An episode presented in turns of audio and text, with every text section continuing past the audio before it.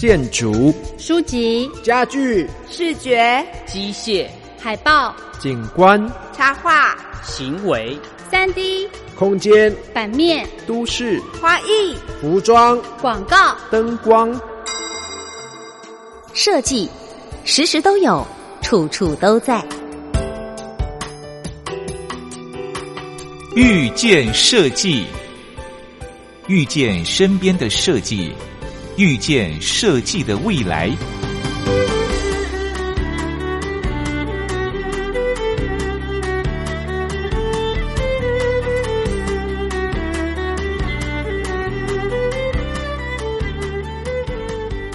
各位收音机前的听众朋友们，大家午安，我是珊珊，我是东龙，欢迎在星期天下午两点到三点收听遇见设计的节目。好，我们一起遇见身边的设计，也遇见设计的未来。嗯，东龙，你换新发型哎？没有，只是换一个颜色而已。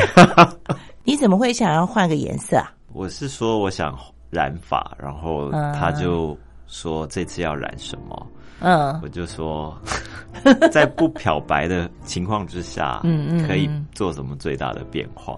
哦，对，然后他就给我建议。但是我觉得，其实每次在剪头发或去理发的过程当中，我觉得还学到蛮多。像说我的造型设计师，他就会跟我说最近流行的是什么，嗯，然后染发的那种技术跟层次，嗯，就会让我会知道说，哎，我们如果欣赏。女生在染头发的时候，嗯，呃，有哪一些不一样？或者现在流行的，或者是包括韩星流行的是什么？包括他讲说，哎，染发有层次嘛，就是有分外面跟里面，嗯，然后还有一种就是让你在头发生长出来的时候。就比较不会变成那种色差，对两段式的。布丁头，对对对，大家会知道说哦，原来大家就觉得说布丁头是件很可怕的事情，然后新的头发长长出来的时候，同时要考量到跟原来染色的那个部分差异性要避免，对，所以我觉得这个也是从设计师、造型师。上面学到的东西，哎，真的耶！以前我们大概就只有染不染，然后烫不烫，对，这种选择。现在就是你会觉得说，你就算要烫，然后要烫什么样子，用什么样的方式，嗯，染要染什么样的颜色，然后怎么有的是那种挑染，什么混染，什么，其实花样真的还蛮多种。因为尤其。有白发的时候啊，就是说白发越来越多时候，长出来的时候就很明显，跟原来染的头发有一些色差。嗯哼，对色差这个问题，不管是不是白发或者什么颜色，就是对我觉得在设计师的考量上面。也是平常我们没有思考到的部分。嗯，对对，我我自己染过一次，但是后来变成布丁头嘛，以后就很懒得再染头发。对，因为你要维持那个颜色，对对对，觉得太辛苦。但是的确，我觉得染比较浅一点的颜色，嗯那个人很亮。对，这个也是让我觉得很意外，就是说，哎，为什么黑发的时候？不是让你脸变得比较亮，反而是可能头发发色比较淡的时候，脸就是亮出来。对对，这是一个整体的感觉。好，我们今天也不是发型节目，但是呢，从东龙的新发型哈，我们做一个开场哈。对，因为你现在真的年轻了十岁。谢谢。好，今天的遇见设计，我们还是继续来遇见设计。对，我们要遇见什么样的设计呢？好，今天想带大家去看一看展览，就是希望大家可以不断的充实自我啊。好，那展览的部分，我们要先去看哪一个展呢？先就我们就近的、最近的北美馆，台北市立美术馆。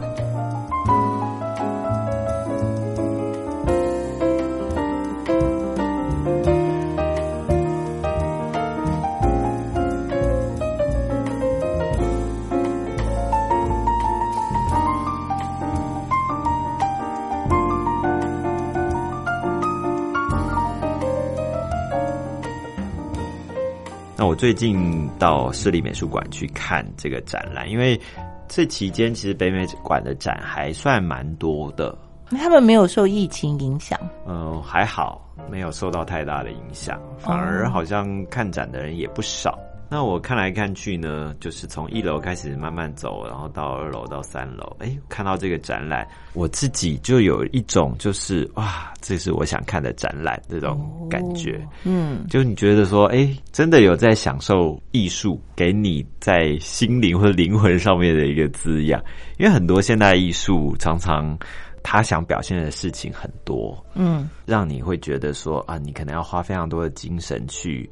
理解，或者是跟作品对话，或者是根本就不理解，不理解也是其中一部分的，也是一种理解。对对，但是我觉得这个是非常耗费精神的，因为每一个都是一个新的东西。是，但有时候我们看展览的时候，就希望能够得到一些精神或是心灵上面的一个放松，或是一个单纯的欣赏美感。那如果有一些。额外得到的一些知识啊、感知，那就觉得说啊，享受这个过程。对，所以我自己到这个展览的时候，我就觉得说，哇，这个展览就美感来讲，我觉得它是一个非常能够让你享受其中的部分。嗯，对，这个是布列松在中国一九四八到一九四九，还有一九五八，嗯，摄影展是，所以就要先谈一谈布列松，他是一个什么样的摄影师？嗯。布列松是一个出身法国富裕家庭的摄影家，那他其实早期他是对绘画方面是投注比较多的，就是他要想要当一个画家，对，但后来呢就转而投入到摄影。他最有名的是《决定性瞬间》的一个著作，他就是在一个瞬间凝缩了一个情景或者是一个时代。或者是一种氛围，当然他的作品都是黑白照片嘛，因为他是一九零八年出生，然后到二零零四年。那这个展览比我想象中的精彩非常多，是因为我只是想说，呃，布列松是一个非常有名的。摄影家，他很多就是报道摄影的作品，就是让人家非常印象深刻。我甚至也买过，就是决定性瞬间的摄影机。摄影机看这个展览的时候，就一幅一幅看，因为他的照片都是黑白的。嗯，那我觉得在这个展览当中，他其实是在讲的是他在一九四八年的时候。到中国受到《生活》杂志的邀请，然后来做一个报道。那那时候因为刚好就是国共内战的那段期间，嗯，所以在各大城市就纷纷扰扰，非常多的事件，就是属于一个暧昧未明的一个状态，政权也是很不确定。嗯，这个人民的生活是一个在动荡中的啊，对。他本来没有要待那么久，本来是两周，但是一不小心 就是在那边就待了十个月，很久的时间。嗯嗯，然后他就从当时的北平、上海、杭州、南京各个地方的城市奔波，然后做不同城市的一个报道摄影。那最后在十月一号之前，从上海离开，然后到香港。就是离开中国，嗯对，所以他在这一九四八年跟一九四九年这十个月当中所拍摄的这些照片，我们就会觉得说，在这个动荡的这个情境、大时代的环境里头，照片显示起来都应该是非常动乱的状态。嗯嗯，但是其实我从他的照片看起来，我觉得是有一种宁静，而且是一种很冷静的。在记录当下的环境的样态吧。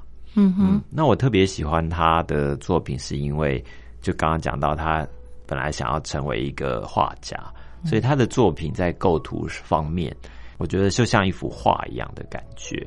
那我们就会觉得说，啊，虽然在动荡期间，嗯，但是你在从他的作品里面是可以看到。背后所呈现出来的那个时代的一些很多关于人的故事，嗯，那包括有一些是军队啊，有些是人们在兑换金元券，对，金元券就是当时的一些货币通货膨胀的问题，大家就是拥挤的去挤兑，然后，嗯，那时候也是一个贫富落差很大的一个时候嘛，所以就会有非常多各种不同的状况。然后人的表情，我觉得有一种陷入那个时候的那种感觉。所以这种感觉就是你看他的照片，嗯，你可以感受到照片里头的那种氛围，嗯。可是你又觉得他是一个冷静的，嗯，就你看到他们的声音，可是却不觉得喧闹，嗯，这种是一个很奇特的组合。或这是要什么样的手法才可以呈现出这样的氛围出来？我觉得也许他是一位外国人，本来就会保有一段距离。如果我是 坐时光机回到那个时候，看着他在拍摄的时候，我觉得应该是看到一个外国的摄影师是在拍这些不断发生在眼前，甚至是一些不可思议、很难理解的那些情况。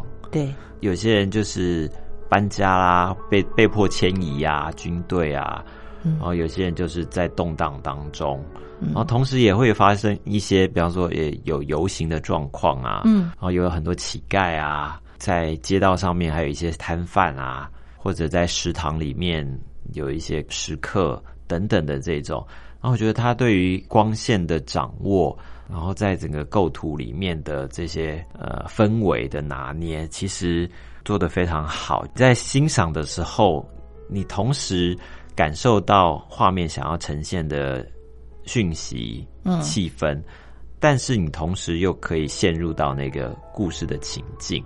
当然，我觉得也许是因为这才算是半个世纪前，对我们来讲不算太遥远的那个时间点。而且正影响到我们环境身处时代的一个非常重大的改变。是，竟然有这样的一个摄影师，把当时的这种情况用镜头记录下来。他把这些讯息，其实就是透过摄影的机构就传回了西方。这也让我印象很深刻，因为当时的生活杂志报道非常多世界的讯息。他也透过这样的照片，不只是在美国，甚至于英国、欧洲这些地方，都可以看到远在东方的中国所发生的这些讯息。嗯，所以就是被大量的传播。嗯，那我那时候还看到说，哦，原来生活杂志哦，当时还发行量好像有上千万。哇，对，让我觉得现在来讲很难想象的一件事情吧。以前没有网络，对，以前这种纸本的发行量都有一定的基本量啊。对，当时当然都是用底片来拍摄嘛。嗯，对，他就拍了五千多张，但是他并不是自己洗嘛，因为他就是拍完之后他就会寄寄回去，嗯，然后寄回去，然后再由编辑。马格兰摄影通讯社来挑选，挑选之后再流传于世，所以他在这期间其实也只有十分之一的作品大家可以看得到，也就是五百张左右吧。嗯嗯嗯，有被采用。对，所以我们看到这些作品已经是被拣选过的作品了。是。那在这个展览当中呢，我们可以看到一百七十件的作品。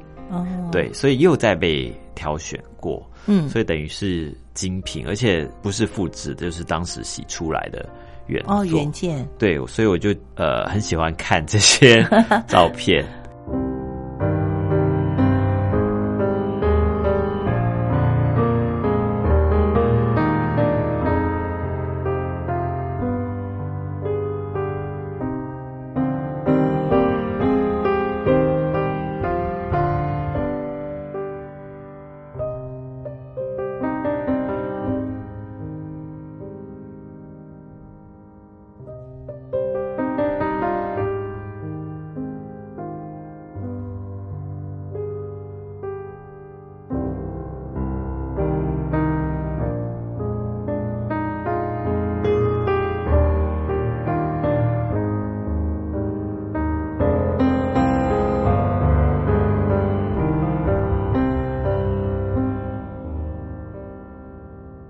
许对现在年轻的朋友来说，他们不能理解什么叫做洗照片啊。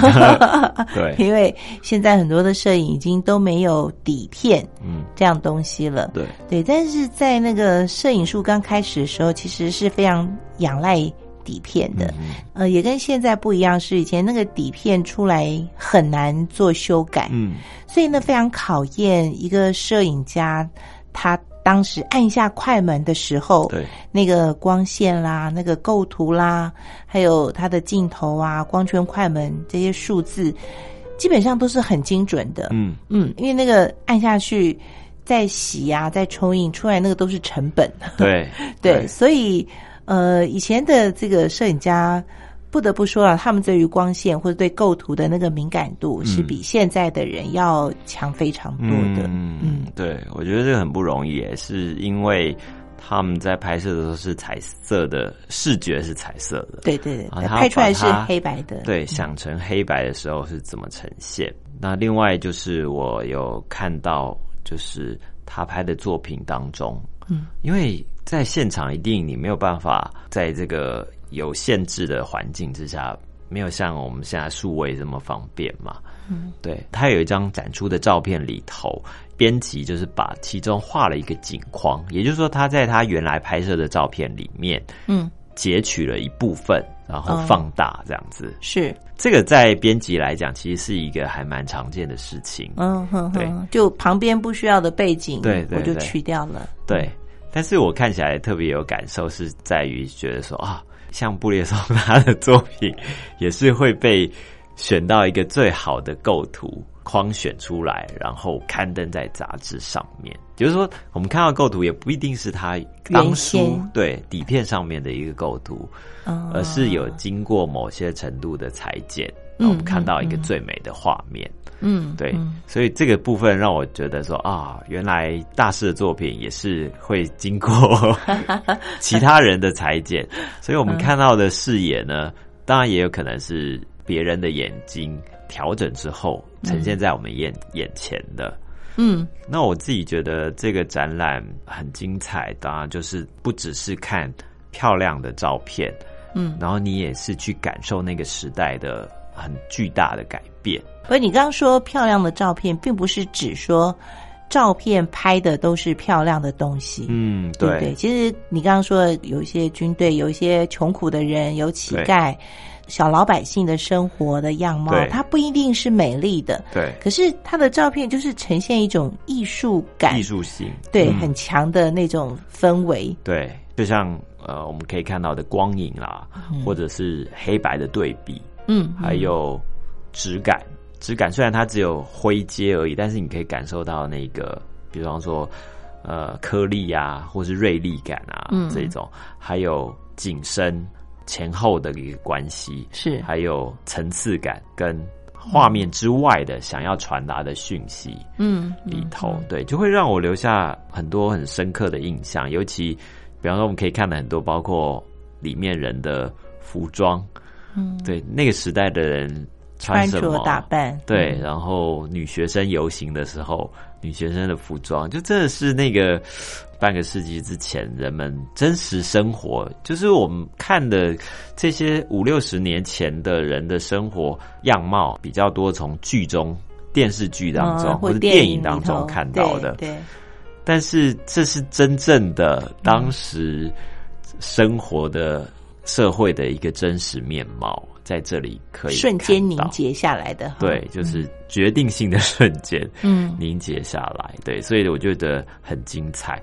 那除此之外，因为他还有一个是一九五八年，也就是说他在一九五八年的时候再度去到中国，用镜头再次记录，也就是说在十年之后这个国家的改变。嗯，虽然说他在十年之后去的这些行程，因为他已经是是是举世皆知的，对，一个一个是政权已经十年了，一个是摄影师也是非常知名的一个大师了。嗯哼，后来拍摄的时候，他的行程路线有被安排好，拍特定的地方 是，但是我觉得照片所呈现出来的真实样貌，虽然它只是很多。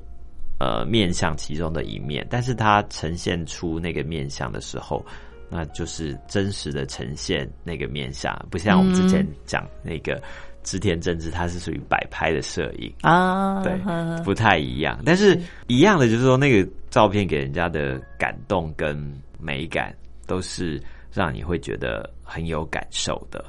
这个展览走到最后哦。哦，有一面墙，然后我看到这面墙之后呢，我觉得感触很深，因为这个上面是布列松的一句话，他是在一九七三年提到的。他说：“事实并不有趣，观看事实的观点才重要。那对于身为摄影家讲这句这样的话，我觉得意义特别的深长，是因为好像拍照大家都会拍，但是怎么样可以呈现出你的想法、你的观点，这就是高明之处了。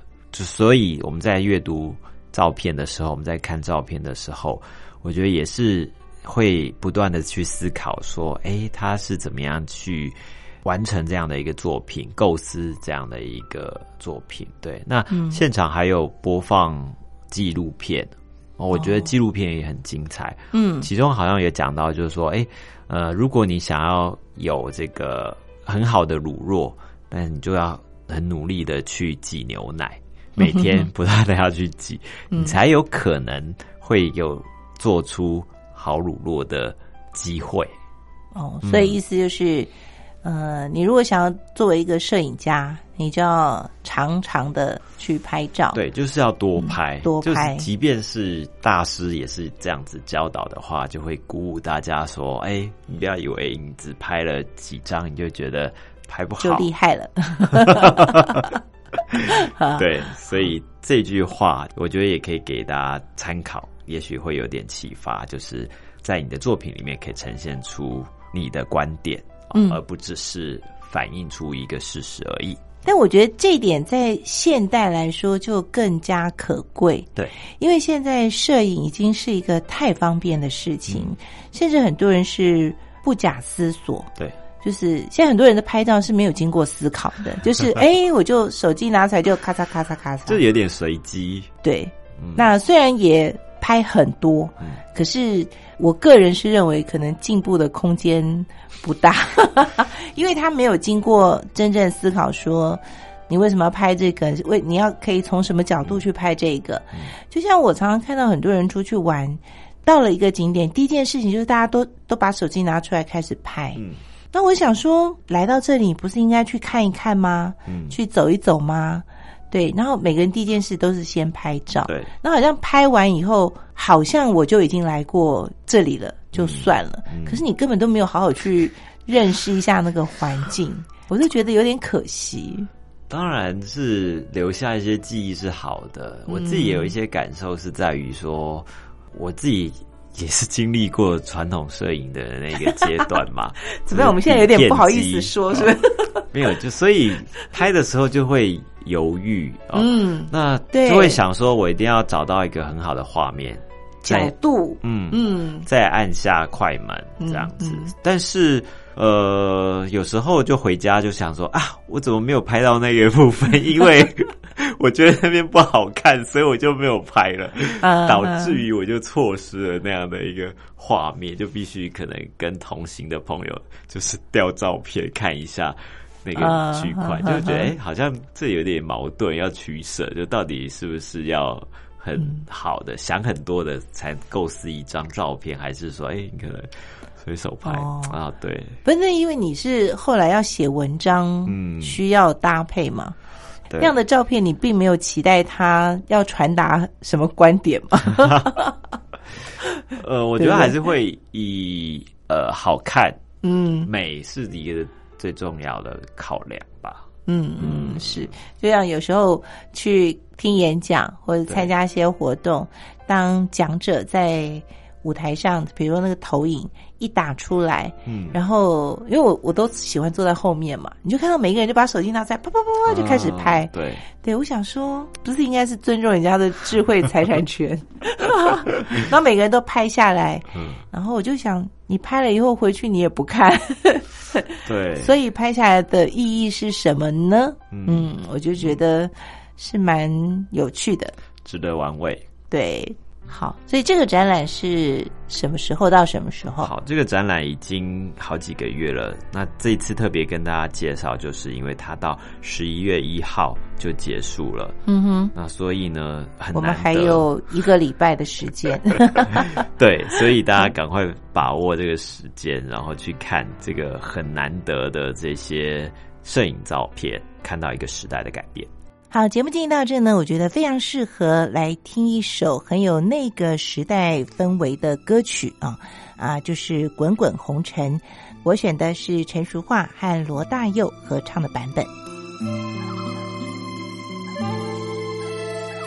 起初不经意的你，和少年不经事的我。红尘中的情缘，只因那生命匆匆不语的焦灼。像是人世间的错，我前世流传的因果，众生的所有也无需换取刹那阴阳的交流。来来去难去。说实在的，人世要分一分，聚难聚，爱与恨的千古愁。本应属于你的心，它依然护紧我胸口。为只为那尘世转变的面孔后的翻云覆雨手。来来。去难去，数十载的，人是要分一分，聚难聚，爱与恨的千古愁。于是不愿走的你，要告别已不见的我。至今世间仍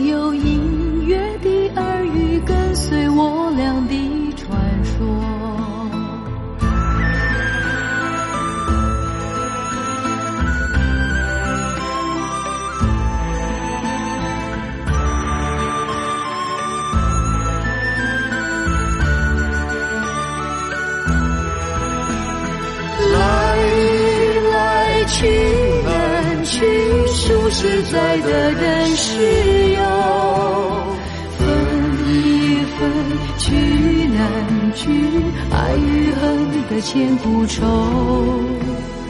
于是不愿走的你，要告别已不见的我。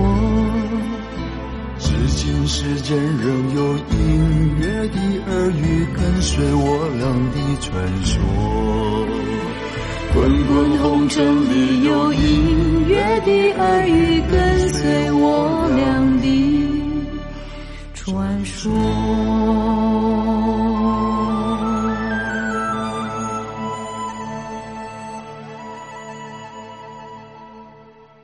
海声广播电台，您现在所收听的节目是遇见设计。今天在节目当中为大家介绍两个展览。介绍完了在北美馆的这个布列松的摄影展啊，接下来东龙说要介绍一个在日本的展览。对，哎，你又没有去日本？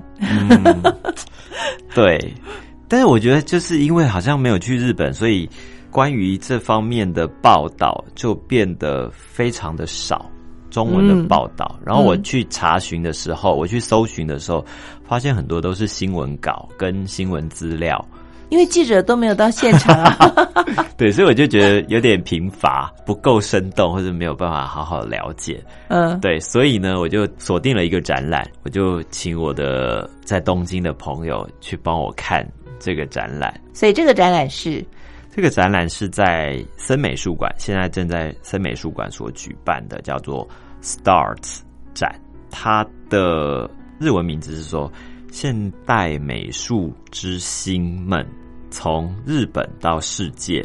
那翻成中文，我就会翻成当代艺术之星从日本到世界。因为在讲现代美术的日文的时候，通常都会把它讲成是中文理解的是当代，就是哦当下的这些艺术家。嗯，是。从刚刚展览名就是 Stars 啊，就是。当代艺术之星，所以可见不是一个艺术家的个展。对我还去看了他的英文名字，英文名字就是 Six Stars，就是有六颗星星啊，有六位算是日本的艺术家，而且他们是在世界来讲都相当知名的，包括了村上隆、草间弥生、嗯，山本博司、李宇焕、嗯，宫岛达男，还有奈良美智。这个展览算还蛮重量级的耶，这算是很重量级啊，因为啊，这个展览的展期算是在奥运期间。哦，原本规划是在奥运期间的展览前后，而且这些艺术家都是赫赫有名的哎。对，所以一定是想象说，哇，一定还是大家都是朝圣去的看展览，人满为患。但是现在就刚好就是疫情期间，所以根据我的朋友透露，就是没什么人，就是一个很好看展的时间，跟拍照可能拍不到什么人。哇，这个很过瘾。嗯，好。不过我今天想要特别讲的就是奈良美智啊，因为他们的展示方式大概是一位艺术家就会有一个区块，一个很大的展间。嗯，因为他的每一个艺术家都是可以办个展，对对不对？对，他有点像是精选。精选展，对选品的概念，对对，就是把最厉害的艺术家都挑到这个美术馆里面做展出。嗯，对。那我特别选的是奈良美智嘛，因为每个都很厉害，但是呃，我想大家比较熟知的是奈良美智这位艺术家。至少在我们的节目里，草间弥生还有山本博司，我们都介绍过。介绍过，奈良美智还没有。那今天就借由这个展览，稍微提一下。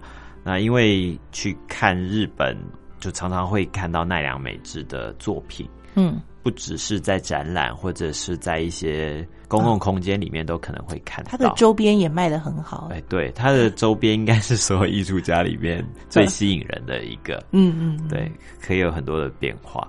奈良美智在这一次展览当中展出了二十件作品，嗯，然后其中有十五件是首度的公开。在这一次的装置里头，它展出的是二零零六年和大阪的一个设计团队 Graph 他们合作的小屋装置哦。因为那时候啊，我有参与到那个时代，就是那个时候很流行奈良美智跟 Graph 他们是做设计，然后做一些家具设计，所以他们就是用他们的这种木工的这些想法跟技术，就是帮奈良美智搭建了很多的木头小屋。嗯，所以当时有出现着 S、M、L 的三种不同尺寸的小屋，那甚至于后来他们在红前就青森的红前做一个比较大规模的展出的时候，我自己也还去看。我觉得那美智他就找到一个非常能够让人家亲近跟吸引人的手法，就是小屋里面有很多的可能性，小屋的空间，再加上他的他的人物画。他的作品里面常常就会出现动物跟像小孩这样的一个形象，是对每个人都可能在他的画作里面找到好像属于自己的那一个部分。嗯，对，可能有些时候是邪恶的啦，然后有些时候是天真的啦。因为他在一九八零年代的时候就开始创作，那他创作包括了素描、绘画、速写啊、雕塑啊，还有装置、嗯、陶艺。等等的，那他是在一九八七年的时候毕业在爱知艺术大学，然后在一九八八年的时候到了德国的杜塞道夫艺术学院，然后一直念到了博士。哇，对，很厉害。然后博士之后，他也没有立刻的回到日本，他一直到两千年的时候才回到日本。嗯，然后当时就有一些跟村上龙有一些组织叫做 Super Flat，我们叫做。超级平的一个，就是大家好像在看这些村上隆跟奈良美智等等的艺术家作品，都会觉得他跟 pop 就是大众的艺术，或是那种卡通动漫的人物，好像有点相同的。这是很多人开始去认识他们的一个开始。那在二零零一年的时候，他就开始在日本的几个大的美术馆来举办巡回展，甚至于曾经来到台湾，嗯，当代艺术馆也是大排长龙嘛。然后一直到二零一二年，算是一个比较重要的时间点，他回到横滨办了一个展览。那这个展览我也有去，这个展览叫做呃，有点像你，有点像我一样，就是讲说在他的作品里头，大家好像都可以看到。某种程度的自己在在这里，对哦，那这样就是普遍引起大家的共鸣。嗯，对。那在二零一二年的时候，当然前一年就二零一一是发生了三一的这个地震跟海啸，所以那时候对他的影响很大，因为他觉得身为一个艺术家，某种程度就是捐款。好像也不能再做什么，不能对社会做像很多这些当时帮助这个灾难里面，突然觉得自己像一个米虫，就他遇到很大的挫折，所以当时就一段时间没有办法作画了。嗯，对，嗯，所以他就想要找回手感，他就开始就捏了，开始尝试捏陶，就是雕塑，对，嗯，这样的一个形式，后来才一点一点慢慢的回来，再开始。重新拾回他的画笔之后，他的作品又有一点风格，又有点不一样，因为他觉得他自己在画作里面有产生了温暖的感觉，而且他会开始去思考这个画作可能跟观者之间的一个关联性。我觉得这个是在看他从过去到现在的一个变化。所以我在看一本杂志叫《Casa Brutus》的时候。在讲这个展览的时候，他就讲说，这是昔日执刀女孩，如今以慈目回首。就是说，为什么叫执刀女孩呢？就是手上拿着一把刀的女孩，是，因为眼睛大大的，看起来很无辜。对，可是拿着那一把刀，又觉得好像有点邪恶。对对，有点恐怖。对对，执刀女孩就当然是她自己在一九九一年的时候画过的一个作品。嗯。那这在讲到说他的作品里面有很多的程度，就是有反映出社会当中有些弱势，但是保持正直，或是有些存在于社会边缘的人性，或是不同阶层的人，然后大家在心里可能还是会保有一些纯真的感觉，所以。他的作品，我们就刚刚就讲有一些天真啊、邪恶啊，然后神圣啊、残酷啊，有时候也会骂脏话啊，等等等，这些不同的角色混合在里头。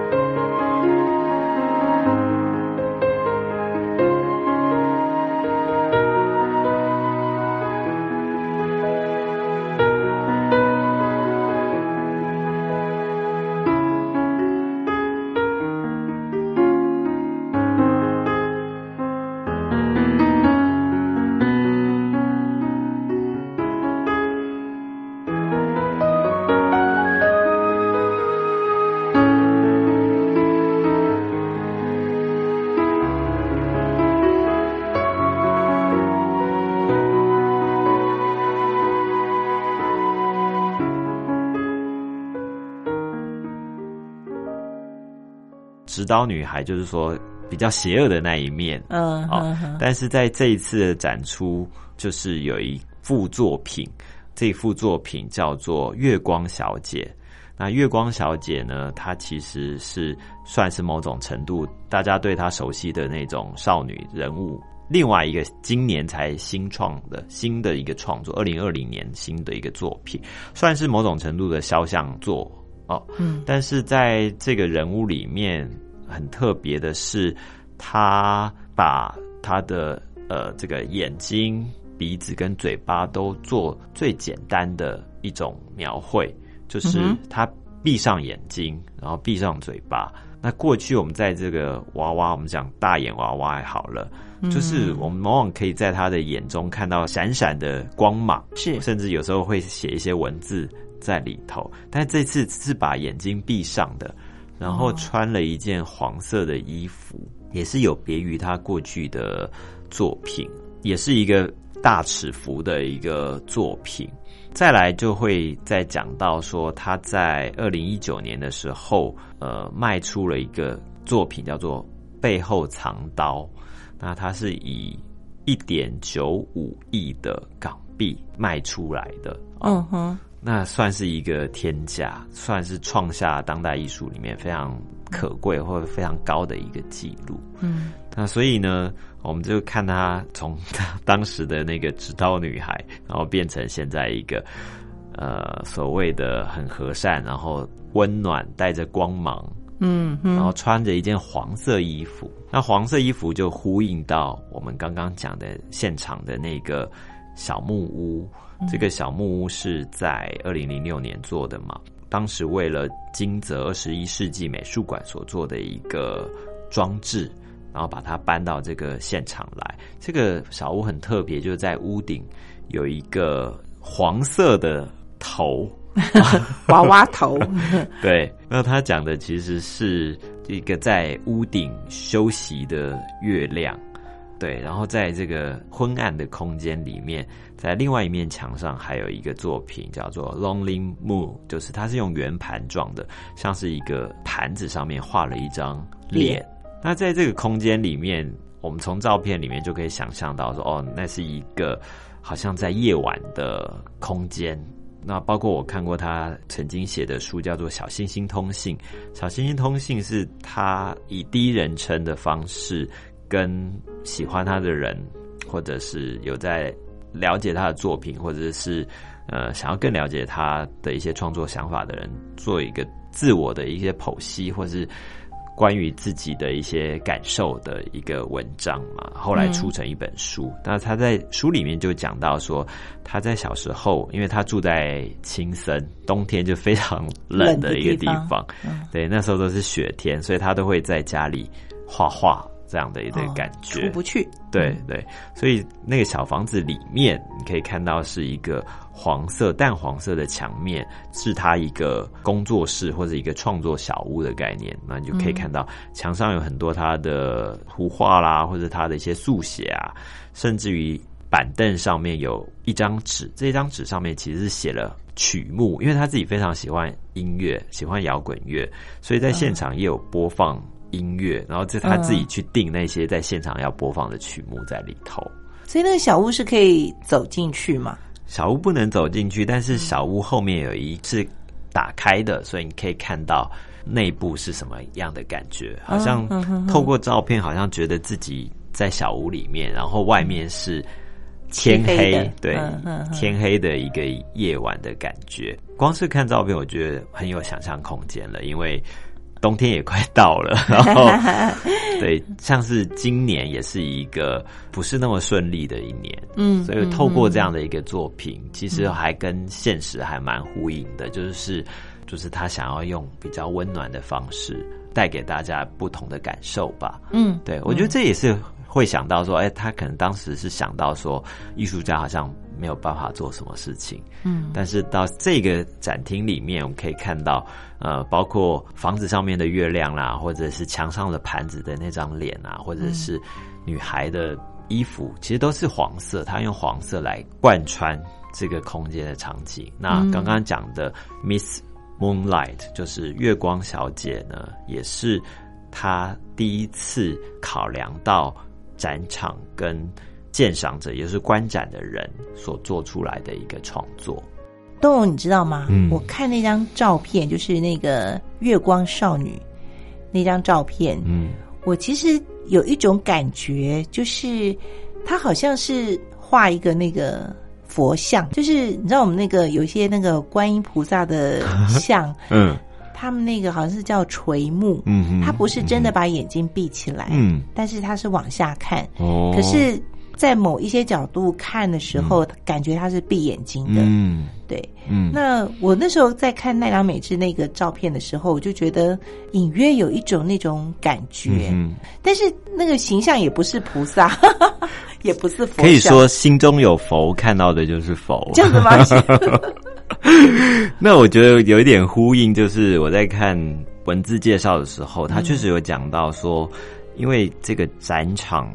比较深暗的氛围，就有一种夜里的古寺庙里面，嗯，浮现出一座头像这样的一个感觉，但不是那种很可怕哦，就是有点就是隐隐在旁边，站在旁边，安静缓慢的存在着的那种感觉。对，因为这幅画确实它的背景就是用大量的深色黑色。然后再加上展场的空间是暗到非常深的深深蓝，嗯，所以整个感觉确实，我觉得我又有点带入到那种京都夜晚 的寺庙那那样的一个氛围，嗯嗯。艺术家自己本身在心境上有很多的转变，对。对不对？年轻的时候可能就是比较锐利一点，那有很多话想说，嗯，那年纪大了，慢慢可能也。看尽人间世事，开始有一种比较柔和、嗯，跟温暖的感觉出来。对，对我来讲也是，像十年前，也许看他的作品的时候，就会觉得他是画出很可爱的，或者是很有特色的人物，或者是动物这些。现在看起来，好像渐渐也能够理解，作品其实是表现出艺术家在不同阶段的心境的状态。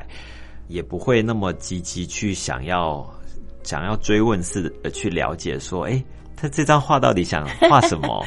这张到底在说什么？看了他很多的故事跟心境的转变的时候，你就大概会有点了然于心，或者说自己也是从画作的画面里面去寻找跟艺术家一个对话的管道或者对话的方式，然后你可以有很多的想象空间。虽然这个展览展到明年的一月初，可是可能没有办法看到。但是我也就是去找了很多相关的资料，嗯，然后让大家去了解说，哎，即便我们没有办法到那个展场，但是透过这些画面，然后画面背后的故事，可以去更了解艺术家跟他想要传达的讯息。嗯，不过我相信，因为奈良美智。的作品在台湾还蛮受喜欢的，嗯，所以这他的这些作品终有一天应该还是会到台湾来 做一次的展出。好，希望还是有疫情结束之后，我想我们应该还是有机会可以看到。对啊，而且我觉得现场看最大的不同哦，就是因为像我有看过他画的作画的纪录片，他其实是。不断的一层一层的把颜料叠上去的啊，它看起来很淡呢。嗯，对，它其实就是一层一层一层画上去，所以你如果近看的时候，会可以看到那个画面的那个层次感。嗯，还有它不是那么锐利，因为它就是颜料一直叠一直叠的一个看到的成果。那就像我刚刚讲的那那张作品里面的月光小姐的眼鼻。口，甚至于花了非常多的时间，嗯，让她呈现出一种最简单的感觉，对，所以，嗯，在看过他作画的过程，你才会了解说啊，原来一层一层慢慢的，好像有点也是在透过看他作画或者他作画的过程，心情就会变得沉淀下来。啊，虽然我们看起来说，哎，好像呃，有些画作好像看起来好像不是那么难可以画出来，嗯，但是我觉得在这段时间，就是可能观察他的十几年来，你就可以看到说，哎，好像真的也好像没有人可以像他画作这样子，画出那种很有疗愈感的那些画作所呈现出来的颜色，或者是画里面的人物啊，或者是图案，还有那种油彩晕染的感觉，我觉得是。现场看，嗯，现场看，尤尤其有些作品，它都是用很多的画布层层叠叠，啊，有些是直接在木板上面作画的，对，这些都是算是啊，现场看到那个材质就更有疗愈的感觉，更可以感觉到包括呃光线啊，或者是材质反射出来的一些特别的效果。嗯嗯，是，尤其是那种装置的东西，对，看照片就是。不够过瘾，是对，像那个小屋，大家多希望可以在那里拍张照，打个卡，对，听个音乐这样子，嗯，对，好的。那么这是在日本的一个展览哦，那我们也发展出一种介绍国外展览的方式，对不对？虽然没有办法去，但是大家也可以 follow 这个森美术馆它的 IG。森美术馆算是整个当代美术馆里面在行销上面做的非常好的。它其实是非常早就开放大家在美术馆里面拍照啊，因为它就是透过大家可以用照片的方式来传递这些艺术，还有这些美的东西，所以他们也让大家在拍照，然后也有自己的 IG，那你也可以透过他的 IG 的介绍，可以看到一个现场导览的状况。嗯，所以现在已经是一个非常 open 的，已经网络网络时代时代了，对。真的没有办法到现场的话，还是有一些方式可以弥补不能够满足的遗憾。是，嗯，好的，这是在日本的一个展览。嗯。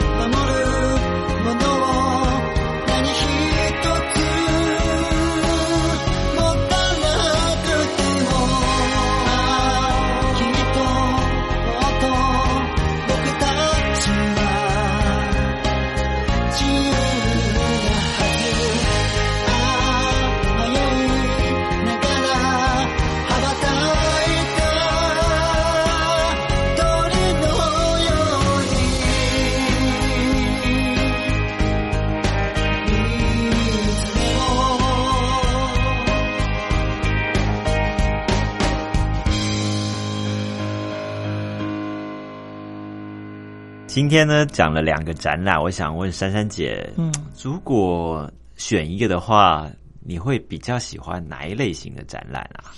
布列松的耶，嗯，为什么比较近嘛？呃，其实我也蛮喜欢看摄影作品，尤其是黑白摄影。为什么？就是因为我们这走过底片机的 那个年代，哎，我觉得是黑白摄影特别难。对，就是很难。就现代人对黑白摄影的概念可能跟我们不太一样。现代人可能是彩色的摄影机，然后调黑白色调。对，但是跟那个我们以前那个就是底片，就是黑白底片，黑白底片的，然后洗黑白照片，非常非常困难。就现在看到那些留下来的黑白照片，尤其是大师的作品，都特别好看。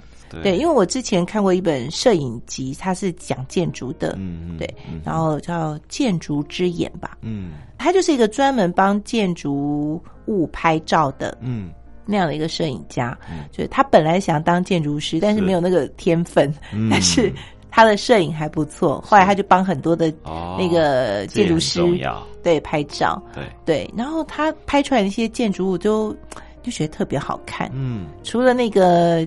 记录那个当下之外，其实，呃，就像布列松的那个叙事啦，还有那个故事性啊，在这样的照片里都会特别容易凸显。你这么一讲，就让我突然想到大学时候，就是我在摄影的时候，我就是拍黑白摄影，然后拍完之后还要自己去暗房冲洗。那时候就有教我的老师。然后我们就会在那个就是要冲洗的那个上面，我们就要做一些效果，就是让底片某个部分比较深一点，比较暗一点啊，锐化。对对对对对。我们是真的，是用在暗房技巧里面用的。嗯，就是比方说你要算几秒钟，或者是你要挥几次，把这个黑色或者白色遮住，这样子。对对。然后现在想起来，就是哇，现在都是用电脑来处理这个事情。嗯。可是回头想看布列松的这些作品啊，就真的非常非常厉害，因为就黑白真的就是一个非常非常难拍的。一个底片，但是能够呈现出来，尤其是那种层次感跟色阶，嗯，然后觉得非常非常佩服。嗯，因为我觉得还有一个就是颜色的问题，就是当它是彩色的时候，就是非常的真实。对，那那个就是真实到呃，我们跟照片是零距离。可是因为黑白它没有颜色，它多少。呃，让我们跟那个照片内容保持了一个一点点的微距离。嗯，对我觉得那一点点距离也会让我们看一个照片的时候的感觉是不同的。嗯，尤其像人像啊这一些的。因为少了色彩的干扰，嗯嗯嗯，所以你会更专注到其他地方吧？对，比如说构图啊，或者是线、皱纹啊，或者是质感啊，这些等等，其实我就觉得非常好玩，就是非常值得去玩味当中的这些有趣的地方。哎，可是这样我选玻列松，是不是表示我年纪大了？没有啊，你就可以，你既然选了，你就真的可以直接到。北美馆去看的，这非常好的选择。好的，不晓得今天我们介绍这两个展览，听众朋友您会选哪一个呢？啊，但只有一个是可以马上去看的，也没有，它其实也就剩下一个礼拜的展期了。是的。好，那至于这个远在日本的展览呢，我们就期待哪一天有缘可以跟他相遇了。是的。好，那今天的遇见设计就进行到这里啊，谢谢听众朋友的收听。呃，下个星期天下午两点钟，别忘了继续在空中和我们一起。遇见身边的设计，也遇见设计的未来。下周见，拜拜。Loving can hurt. Loving can hurt sometimes, but it's the only thing that I know. When it gets hard, you know it can get hard sometimes. It is the only thing that makes us feel alive. We keep this love in a photograph. We made these memories for ourselves Where our eyes are never closing Hearts are never broken And time's forever frozen still so you can keep me inside the pocket of your ripped jeans, holding me closer till our eyes meet. You won't ever be alone. Wait for me to come home. Loving can heal. Loving can mend your soul.